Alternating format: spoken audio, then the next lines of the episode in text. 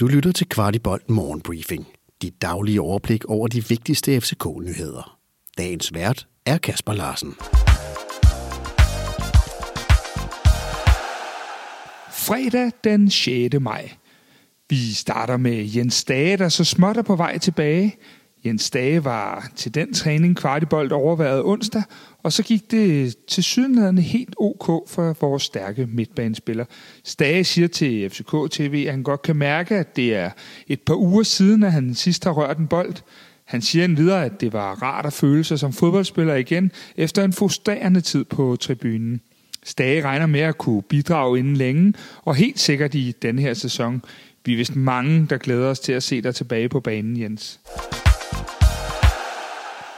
På onsdag den 11. maj spiller vi vores næst sidste hjemmekamp, og det er mod Silkeborg. Kampen starter kl. 20, og hvis man har lyst til eventuelt at tage direkte fra arbejde og mod parken, så åbner der den efterhånden sædvanlige pop-up fanzone bag sektion 12 med både lidt aftensmad og øl til ganen. Der er åben for kl. 18, og Kvartibold vil selv være at finde i området. Mere om det senere. Nye rygter omkring vores tidligere midterforsvar Victor Nelson.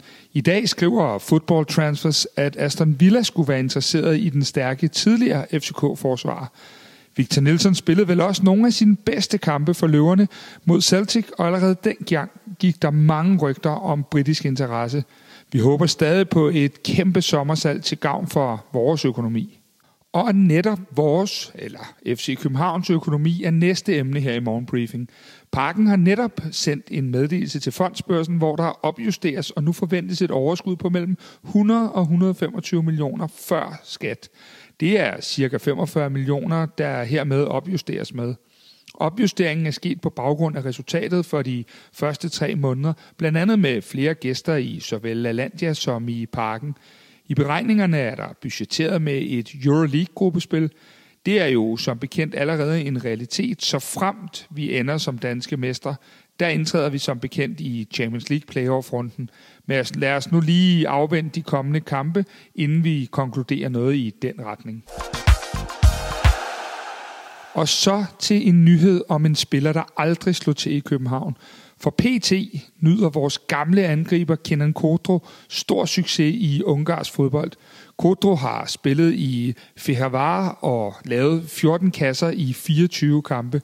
Den 28-årige angriber kom til København i sommeren 2018 og scorede 6 mål i 18 kampe for løverne.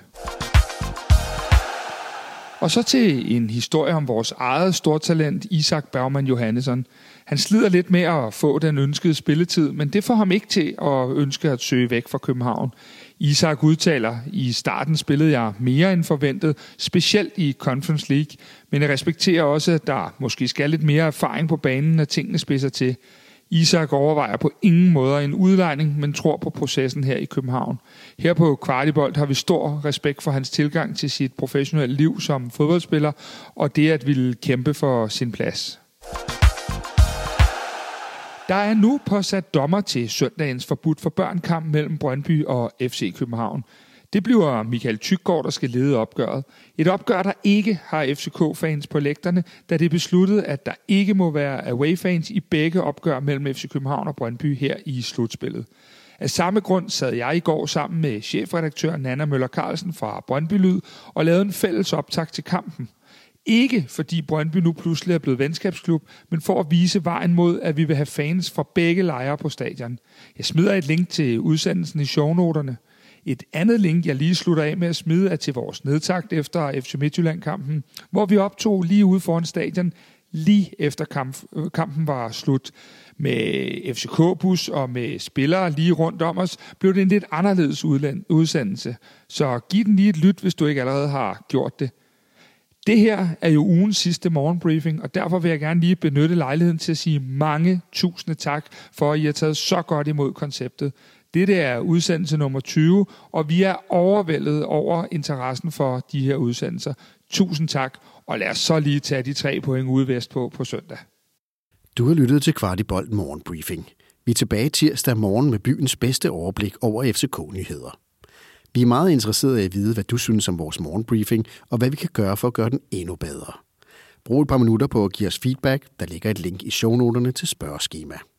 Den her udsendelse kan kun blive til, fordi en del af vores lyttere støtter os med et lille måligt beløb.